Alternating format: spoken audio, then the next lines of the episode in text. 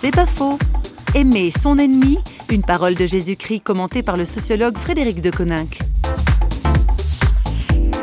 Jésus a revendiqué cette attitude d'amour de l'ennemi comme étant l'attitude euh, de base, l'attitude normale du chrétien. Alors peut-être difficile à mettre en œuvre, mais certainement euh, libératrice et extrêmement positive.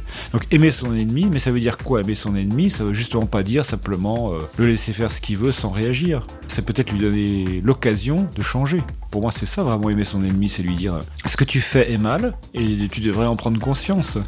C'est assez exigeant, hein, mais aime ton ennemi, on voit bien que c'est une démarche active, c'est une démarche où aimer l'ennemi, c'est aussi espérer qu'il puisse changer, espérer qu'il puisse connaître la même libération que celle qu'on a connue. Partant de là, on a en fait le vrai point de départ de la non-violence chrétienne.